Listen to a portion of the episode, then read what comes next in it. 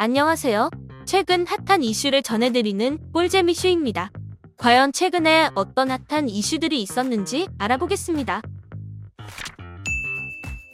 오열한 리지 음주운전 사고로 물의를 일으킨 그룹 애프터스쿨 출신 리지가 눈물을 쏟으며 사과했습니다. 리지는 14일 인스타그램 라이브 방송을 통해 기사님이 그렇게 다치지 않으셨는데 기사가 그렇게 나갔더라. 사람 죽으라고 하는 것 같다. 사람이 살다가 한 번쯤 힘들 때가 있는데 지금 이 상황은 저한테 극단적 선택하라는 말이 많다고 토로했습니다. 이어 제가 너무 잘못했고 잘못한 걸 아는 입장에서 너무 죄송하다. 그래서 안 켜라다가 라이브를 켠 것이라며 눈물을 쏟았습니다. 끝으로 리지는 더 이상 인생이 끝났다라고 말하며 라이브 방송을 종료했습니다. 리지는 5월 18일 오후 술을 마신 채 강남구 청담동에서 음주 운전하다가 택시를 들이받는 사고를 냈고 그로 인해 많은 팬들에게 실망감을 줘 비난을 받아왔다고 합니다. 추석 영화 영화 미나리를 TV 최초로 볼 수 있게 됐습니다. SBS는 추석 특선 영화로 아카데미 여우 조연상에 빛나는 미나리를 TV 최초로 공개해 시청자들의 기대를 모으고 있습니다. 영화 미나리는 20일 오후 8시 20분 SBS에서 방송될 예정이며 미나리 외에도 21일 오후 8시 20분엔 영화 미션 파섭을 22일 오후 10시 10분엔 영화 자산어보를 방영할 예정이라 SBS에서 작정하고 준비했다는 반응을 얻고 있습니다. 슉, 슈슉, 샷. 최근 각종 SNS 등에는 슉, 슈슉, 샷이라는 제목의 게시물이 올라와 누리꾼들의 관심을 끌고 있습니다. 일명 슉, 슈슉, 샷이라고 불리는 이 사진은 칼을 들고 있는 도라르방과 같은 포즈와 유쾌한 표정을 짓는 것이 특징인데 제주에 방문한 요즘 인싸들이라면 꼭 찍는 사진으로 꼽히고 있죠. 온라인에서 퍼진 슉, 슈슉 도라르방의 이미지가 합성이 아닌 실제로 존재하는 조각상이었다는 소식에 누리꾼들은 놀라움을 감추지 못하고 있으며 슉, 슈슉 샷을 찍기 위해 많은 사람이 제주도를 찾고 있다고 합니다. 폴더블 출시 포기한 중국.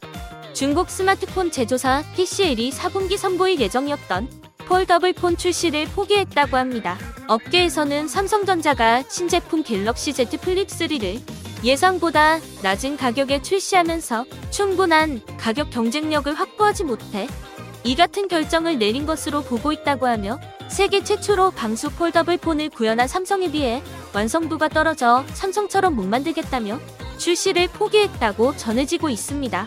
노키즈존 유명인 정체 제주의 유명 노키즈존 식당이 유명 방송인인 박지윤의 자녀들에 대해선 출입을 허용해 논란이 일고 있습니다. 지난 12일 한 온라인 커뮤니티에는 제주도의 한 식당을 방문하려다 노키즈존이라는 이유로 방문하지 못했지만 연예인 가족은 출입했다는 내용의 글이 올라왔는데요. 식당 측은 박 전 아나운서가 지인을 통해 예약을 하셨는데 SNS를 통해 예약하신 게 아니라 노키즈존임을 크게 인지 못하셨다며 결혼기념일이라 아이들과 꾸미고 오셨는데 취소하기 어려워 보드기하게 아이 동반으로 받았다고 밝혔죠.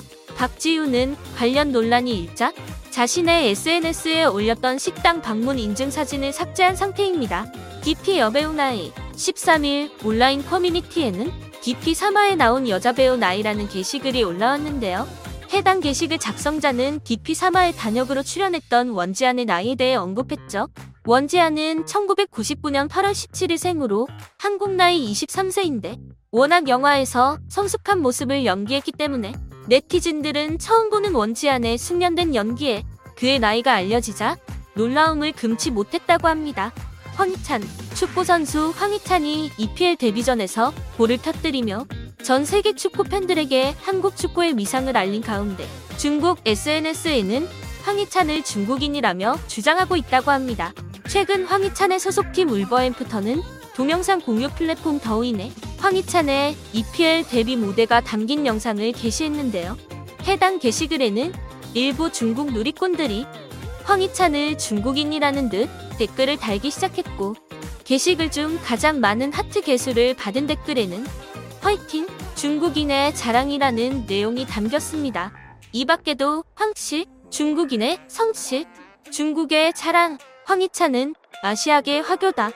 우리 황씨 집안의 자랑이다 등의 내용의 댓글이 달렸죠. 황희찬은 춘천시에서 태어나 부평시에서 자랐기 때문에 중국하고는 아무런 접점을 찾아볼 수 없어 국내 네티즌들은 황당하다는 반응을 보이고 있습니다. 10대 놀이터 야스. 서울의 한 아파트 놀이터에서 야스를 하던 10대 두 명이 경찰에 적발됐습니다. 14일 경찰 등에 따르면 서울 강북경찰서는 지난 11일 오후 5시 50분쯤 아파트 단지 내 놀이터 미끄럼틀에서 야스를 가진 고등학생 A군과 중학생인 B양을 검거했으며 이들은 파일을 모두 탈의한 상태였다고 합니다. 이를 목격한 주민이 아파트 놀이터에서 학생들이 야스를 갖고 있다며 신고해 검거에 이르게 됐다고 설명했습니다.